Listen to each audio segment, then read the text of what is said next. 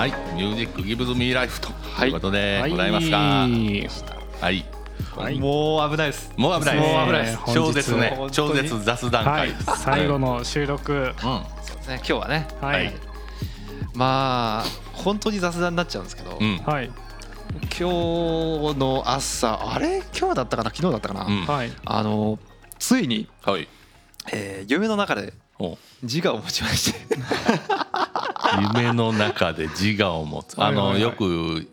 これは夢やって気づくみたいなことよね。そうです。大体あれ、まあ要は明晰夢ですよね、はいはいはいはい、夢って気づいたら僕やっぱずっと起きてたんですよ、もうパッと起きちゃってずっとその夢の中でこう自分の意思で行動ができなかったんですよ、で結構、まあそうですよね、そうで結構数年かけて、はいトレーニングをしてたんですけど、やっぱり毎回起きちゃうんですよねで今回、はい、もうこれは来たと思って、はい、ついに夢だと意識して起きなかったんですよ、でなんかインセプションっていう映画があったじゃないですか、あれでこう自分のなんていうんですかね、コマを回すとか、なんかそれがこう倒れなかったら夢だみたいな、でなぜかそれをずっと探したんです僕、これはと思って、誰かないかなと思って、で結局なかったんで諦めて、でちょうどその僕がハッって思った時が、そのまあ結構支離滅裂な夢を見るんで、なんかいろんなものがごっちゃになってるんですよね、いろんな時の記憶が、で僕が前住んでた家の中、前住んでた家でまあ家具もあって、でところどころ今買って持ってるものがところどころ散らばったりとか、あこれは夢だなと確実に、でその状態でまあなんかこう空を飛んでみようとかは思わなかったんですよ、そこそれどころじゃなくて、でそっから外に出て、難波かよくわからない、もういろんな街がごっちゃになった難波らしいものを歩いて、でそこで起きたんですかね、っていうそれだけなんですけど、ついにそれすごいですね、意識を持たしたと。そうでなんか僕の記憶が正しければ、第2層の夢だったんですよ、その僕は普通に多分今まで通りパッてこうこれは夢だってなったら目が覚めちゃったんですけど、多分僕が見てる夢の中で夢を見てたっぽいんですよね、だから起きたのが多分夢の中の階層で起きたっぽくて、なんかそこで踏みとどまれたっていう、ほんまにインセプションみたいですね。そう分かんないですよ、でもそういう階層があるように感じたんですよ、そう起きなくて弾けましたねそうついに数年かけて開発したそれってどんな訓練したんですかいやだからもうとりあえずなんかね、方法はいろいろネットで書かれてますけど、そんなん気にせずにとにかく自然に夢の中でこれは夢だと気づくっていうのをでハッて起きちゃうのを何回もやり直したっていう、そうもうあれですよ、新年ですね新年で、そう不思議な感覚でしたね、だから未だに実は目が覚めてたんじゃないかって思うぐらい、なんかはっきりとありますね、ね、なんか空飛んだりねしとけばよかったと思ったんです、そうですよね、マトリックスみたいなね、そういざなってみるとそう意外と冷静でしたね、いやよくね夢日記を書くとかっていうのはよく言われたりしますね。そう、まあなんだかんだそういうのはね続かないんでやらないんですけど、そういや本当にそれだけです。本当にそれだけだ。明晰夢ってちゃんと見れるんだと思ってある意味安心して。なんかそれで言うとなんですけど、僕がまあ以前に話した北海道行った時のその地鎮祭っていうのをやってた団体の方で一人まあそういう系に結構詳しい方がいて、でその人が言ってたのがなんかシータヒーリングってやつやったんですよ。要はなんか寝る時になのかな、うん、脳波でアルファ波っていうのと、うん、そのシータ波っていうのが流れる時があると、うんうんうんうん、でそのシータ波っていうのが流れてる時に明晰夢とかっていうのを見やすいらしいんですね。なるほど。でそのシータ波っていうのを、うん、の時にこうなんだろう割と自分のなんか願い事というかこうしたいなって思うことをこう考えてたりするとそれが結構叶いやすいっていう風に言ってたんですよその人が。まあ要はそのなんだろう潜在意識にすり込みやすい時にその願い事を叶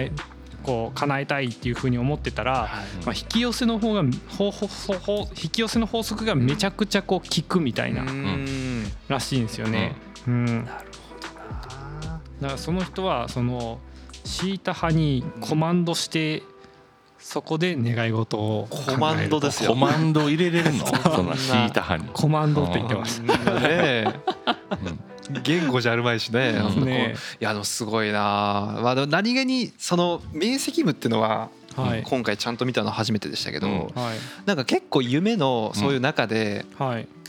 強く願ってることが結構夢に出て、うん、で夢で見たようなことが、うんまあ、大体起こることは結構何回かあって、うん、そう、MacBook Pro を買うとか、うん、そう買う直前とかもう4日前とかに届いた夢を見るんですよねもう、うんうん、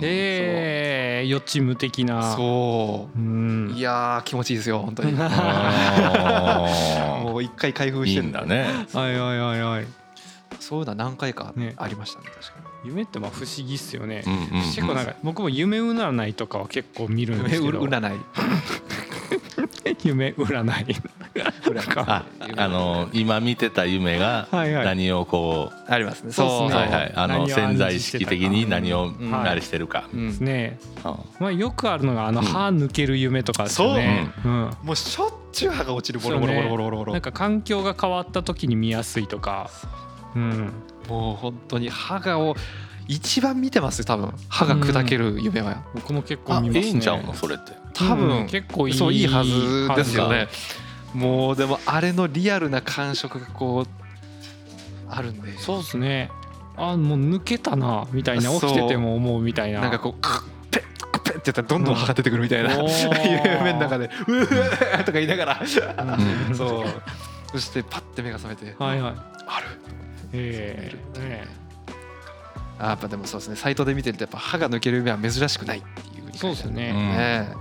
うん、いや怖い、うん、だそう考えると結構夢系は、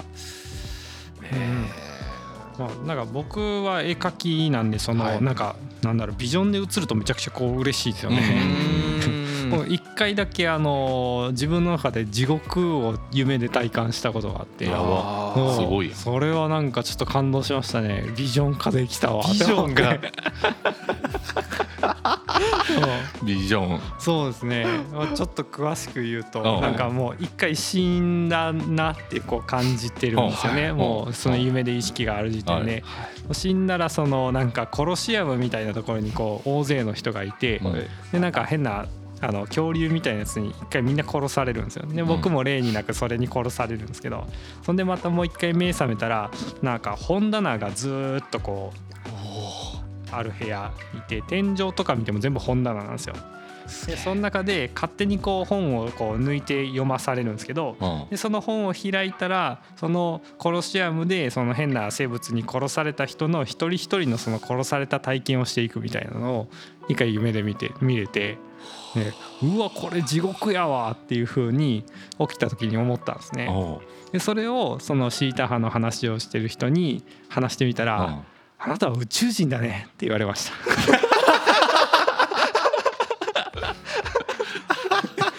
いやでもそんな夢を見れないんで僕はなかなかないですよねはい、うん、なんかまあ僕の知ってる子でもなんかたまにっていうかよくそういうすごい夢を見る、はいはい、物語的な夢を見る人がいるんですけど、うんうん、なんか僕ってそういうのあんまり見ないんで、うんうん、基本こう空間世界にポインと落とされる夢ばっかなんで、はいはいはいはい、そういやー不思議ないいなと思いながらでも僕結構病んでる時にすごい夢は見ますね、うん、なんかその戦争のそう浅いとね逆にねやっぱそっかそっか確かに、うん、戦争を、うん、だからカメラ視点で戦争を俯瞰で見てるみたいな。だからもう映画のカメラなんですよ。でも明らかに目の前でマジで怒ってるっていうのをカメラ的に僕がこう見えそのカメラやっていうのも分かってんの、うん、まあ、浮いてたりするんで明らかにこう俯瞰で見てたりとかでバーってこうすごいドドドドドンみたいな間近で見えてるっていうすごいやん。僕の場合結構それが当本人とカメラってなんか結構入れ替わることが多くて、そうだから今こうなんていうんですかね、気づいたらカメラで俯瞰で見てて監督兼主演みたいなそうそう気づいたらっていうパターンが結構多いんですよ。たけしやんかちょっとねたけしのものまだできないですけどそうすごいな。でも病んでる時だけですねマジで。本当にやばいって時はずっとそういうやっぱ浅いとレムなんだっけ、レム睡眠とかありますよね。なんかこうね、そのさっきのシータ波とかベータ波とかやんなですね。でたまたま北海道行ってた時 の一緒に山登ったフラッと来たお客さんがいたんですけど、その人理学予報士さんだったんですよ。でその人にその悪夢を見ない方法っていうのをたまたま聞いてて、なんかそのなんか原因があって、はい、その何でしたっけレム睡眠の時だったかで、はい、眼球が高速に動いてるらしいんですよ。プルプルプルプルプルプルって、うん、でそこでなんか、まあ、脳のデータの処理をしてるまさに Mac のスリープ状態みたいな感じなんですよね、うん、らしくて、うん、でそのデータの処理がうまくいかなかったら悪夢を見やすいらしいんですね。なんで現代の人ってスマホをこう、まあ、よく見がちっていうので眼球運動が少ないらしいんですよ。ずっと一点だけに集中するっていうので、でこれをもっと眼球を動かすっていうのをちゃんとやってあげると割と解消しやすいらしいです、ね。まあ、具体的なそのトレーニング方法として、親指をこう出して、はいまあ、自分の 目線ぐらいに構えるんですよ、でその親指を目だけで追っかけて、焦点が合うギリギリの位置までこう指を広げていくんですね、幅を、で広げた状態でその親指をこう左右をなるべく早く目だけでこう追っていく、パッパッってでそれを左右上下斜めっていうのを全部やるっていうのをやるとめちゃくちゃ眼球運動できて、なるほど悪夢見づらくなるらしいです。ちょっとやります眼球運動は分かんないですけど、結構そのこう焦点を合わせるとか、マッサージはよくやるんですよね。そうまあだからまあ関係あるか分かんないですけどね、結構それはここ最近というかここ数年でずっとやってるんで、まあそれもあるのかな意外と。実は結構目は僕いたわって結構頻繁にマッサージとか運動はするようにしてて、実はそれもあるって言ってました。あるっぽいな。そっか。なんか目の骨ってまあ骸骨見たら分かる通り開いてるじゃないですか。でその穴って結構大きいんですよね。でその穴の周辺を指でこうここに目がありますよって感じでこう押さえていくっていうのをやるとめちゃくちゃ目の血行良くなるらしいです。すごくやってます。あ、本当ですか。すごくやってます。それも悪夢見にくくなるらしいです。あ、そうなんだ。あ、じゃあそれだな絶対。めっちゃいや僕そもそも目を大きくするためにこの前頭葉のマッサージから目の周りのマッサージはよくやるんですよ、実はずっとまぶたを軽くするためにありですね、ありですね、すげえ。まあ、それもその、まあ、前回ゲストで出ていただいた浦飯優子さんがまあ持病的にナルコレプシーっていうのを発症してて、まあ断続的にそうすぐ寝ちゃうっていうのがあって、すごい雨みたいですね、断続的に雨が降りますみたいなそうでそれの解消方法としてもその眼球運動っていうのがすごくいいよって教えてもらいました。そうなんですよ。ナルコレプシーはもうね、麻雀放浪記の浅田哲也っていう作家がね、そうなんですか、突如ラーメンとか食ってて、寝てもうて丼に顔ごといくらしい、すごいやばいぐらいのもうねはいはい、ひどくなったら突如気失うみたいな、みたいですね。怖い、本当に本当怖いみたいよ、あれは。寝るって一番怖いですね。そんな、いや怖いよ、ね、死んでるに等しいもんね、ほぼね。やっぱりなんで車運転とかできないですし、そうですよね、確かに。うん、でそれで言うと、僕せいさんの一番怖かったシーンが、よっせいさんと飲みに行った時に、急に寝落ちするんですよ、せいさんが。そうだね、これあるあるじゃないですか。ですね。で一番やばかったのが、アイスクリームを食いながら寝てる時って携帯を落とすとか何回もある。あ、そう、あれはまだいいんですよ。まだいい、まだ守られてるし、アイスがもうこぼれる寸前だったんですよね。アイス食いながら、もうあと1ミリみたいなところまで、そうアイスのタレがもう来てて。これはさすがにって言ったら、もう板宮さんももう目合わせて、もう苦笑いしながら起こしますみたいな感じで、ああつって、いやだから怖いですよ、本当に怖いよね。ありましたね。いやナルコレプシー、あれは疑似体験できます。あれ疑似酔ってる時は怖いよ。酔ってる時は、まあああいうことやね。そう寝る意思がないけど、そう寝ちゃう。そうですね。恐ろしいですね。車運転中って嫌なった、危ないよ、本当に。なんでお医者さん行ったら処方箋で合法でヒロポンとかを出されるみたいですね。要は脳の覚醒作用のところに刺激を与えるみたいな感じらしいですね。なるほどね。たまに僕寝落ちすると、なんて言うんだろうな。その起きてる時に考えてる言葉というか、事柄をこうそのまんま睡眠のこう導入で寝ながら考えてるみたいな、気づいたらおーやばい目つぶってたみたいな、なんかそういうパターンが多いんですよね。考え事しながら寝るっていうのは。あ、なるほどね。怖いです。いや怖いですよ。俺も車の運転中だけど、実際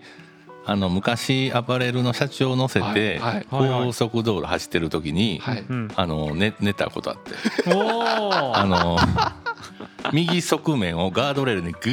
ガガガガっていって、先生寝てたって言われて、寝てたって言ってましたね。言われて、俺がすいません、今大きい瞬きしてしまいました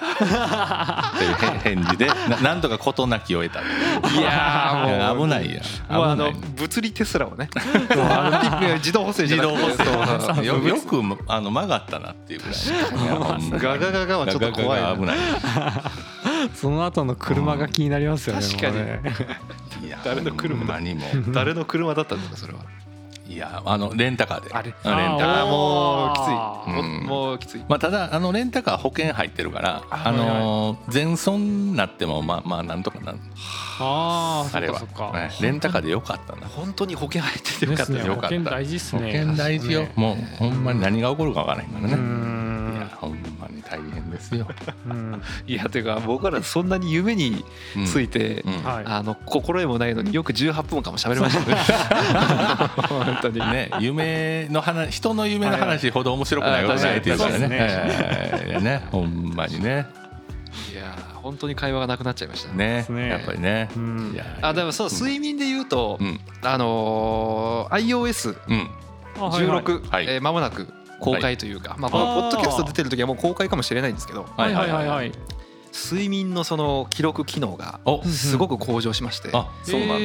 今までこう何時間寝ましたよっていうのしか計測できなかったんですけど、なんとこうレム睡眠とかコアとかディープって、ちょっと音声で聞いてる方は分かんないですけど、グラフが縦線で分かるようになってます。すごいすごいですね。起きてます。レム睡眠、ディープ、コア、ディープっていうことで4種類で、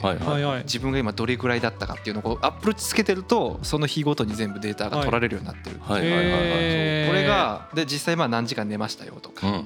タイムインベッド、ベッドに入って何時間とかっていうのが見れるようになってて、これが結構な精度なんですよね。まあやっぱ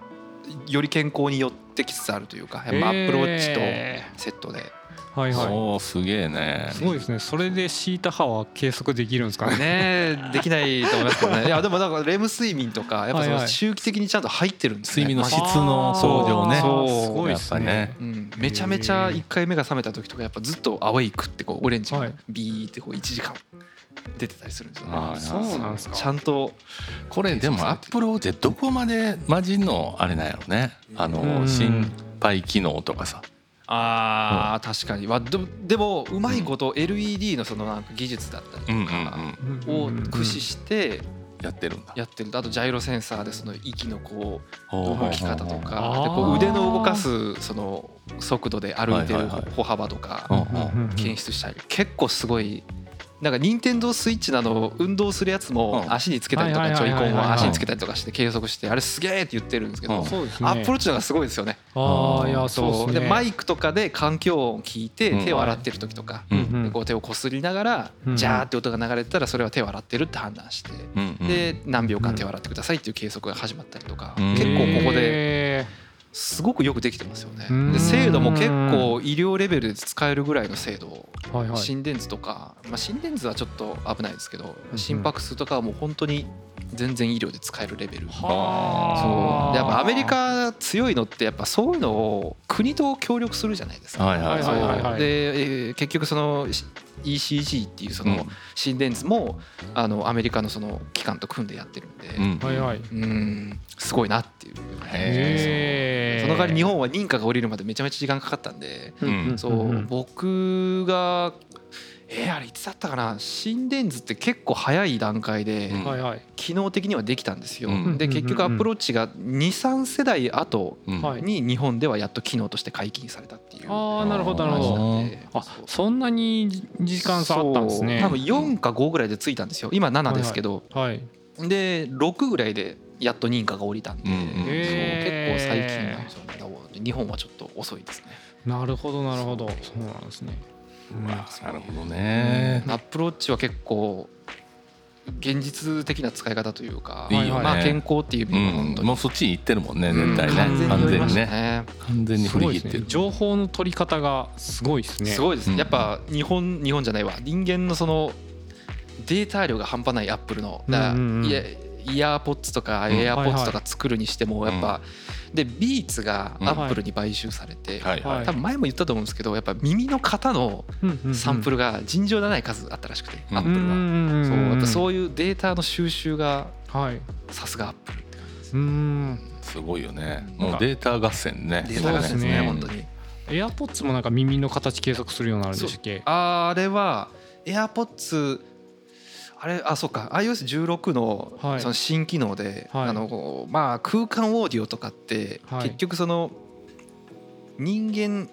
バイノーラルっていうその技術があって、イヤホンでスピーカーとかこう、まあ要は耳で聞いてるように近い音を再生するためにはやっぱ頭蓋骨の大きさとか耳の大きさとかっていうのを計測しないといけないんですけど、で今回の iOS16 で頭の大きさを計測できるようになったんですよね。そうだ、よりその自然な感じで、空間オーディオの、まあ、ではスピーカーから鳴ってるように聞こえるのがより自然になるっていう。まあ、他の要はドルビーアトモスって僕は散々言ってる、それ以外にもいろんなこうメーカーがやったりしてるんですよ。ソニーが360度リアリティとかいろいろやってるんですけど、そういうのじゃあ実は前からあった機能なんですけど、やっとアップルは iPhone の あのフェイス ID、 あのカメラの機能を使ってこうぐるっと顔をスキャンして距離を測るっていうのをやって。距離測るんですね、それで。そう、あれは距離を測るんですよね。なるほどなるほど、みたいなね。なんかすごい少しずつ体を侵食していってますよね。データ収集が、データ収集のね技術がもう、本当に。だからそれこそホームポットとかもやっぱあれはずっと音声聞いて、まあ要は家の中で何をやってるかっていうのをまああらかじめデータ取ってるっていう、そう怖いですけどね、ちょっとね。いやでもね、便利になるのか、そう監視社会になるのか。でもなんかそれうまくそのまあその AI があるわけじゃないですか。でなんかそのまあ SNS で流行るそのリールとか TikTok の動画とかってあると思うんですけど、なんかそれもなんかそのなんだろう AI の学ぶ機能のクセつかむと割とバズりやすいっていうのがこの間聞いたんですよ。それすごい知りたいですね。確かに例えばリールで最近よくあるらしいんですけど、そのなんか写真をこうパッパッパって写すやつが白黒からカラーに映っていくみたいな、瞬きしたらカラーになりますよね。ですね。であれのなんかその流行りやすい曲とかもあるらしくて、でそれを設定しとくともうそもそもなんかこの動画はバズりやすいっていうのをその AI 側がそう認知してるから、無名でもそれを使ってうまくやったらなんか後々でも結構時間差でバズってくらしいんですよね。なるほどな。それあるんだ。バズりやすい曲とか使うんですね、やっぱね。なんかあるみたいです。そういう癖が。これはオリジナル曲作ってるだけじゃ確かに再生数全然伸びないですもん。そうなんですよ。だからかっこいいものをその見たらバズるかもって思ってオリジナリティを追求して僕らは作っていくっていうのがまあクリエイターだとよくあるとは思うんですけど、なんかそれ以上にその AI の癖っていうのを意識するとなんか違う出し方がすごいあるみたいですね。でそれがまあリールとかやったら割とその流行りの曲と動画の構成で結構学んでいってるみたいで出しやすくて、あれ音つけてる方がなんかね出るっていうもんねみたいですね。それはその曲がよく選ばれてるからなんですよね。でただ TikTok はその辺の更新がなんかやってみるとめっちゃ早いらしいんですよね。でその癖が難しいらしいんですけど、確かになんかこの曲使ってあげたらみんななんか再生数伸びるよっていうのが流行ってたりするんですよね。そうですね。やっぱそれは完全にアルゴリズムを利用してやってるだけっていうことでしょうね。マジで伸びたみたいな何万いいね。そうやね。ですね。ね。っていうのは結構仕組みがあるっぽいですよ。なるほど。確かにね。まあそれの内容を伴ってればね、見てもらえるには越したことはないけど、ね、数字だけ取ってもね。そうなんですね。そこ難しいですよね。結構最近ほら AI が言葉とか入れると勝手に絵を作るみたいな、ありますね。とか最近次のアドビのフォトショップと連動するやつむちゃくちゃやばいやつしてる。なんかこう風景の写真を3枚ぐらいこう出してそれをこう重ねておいたらそれをこうシームレスに融合していくもう完全にじゃあそっち系の技が、そっち系のほんで切り抜いてハヤドとかバーン入れるやん、はいはい、それがこう中へ溶け込んで、なるほど、色気補正も全部しなくてもそうそう 1枚の絵にしていくみたいな。なるほど。えげつないアドビ先生が先生はもうすごいやばいな。なんかそういう風になると逆に、時短の部分とね、いい部分もまああったりとか、まあちょっと発想にねヒントになったりはするかも。そうです。使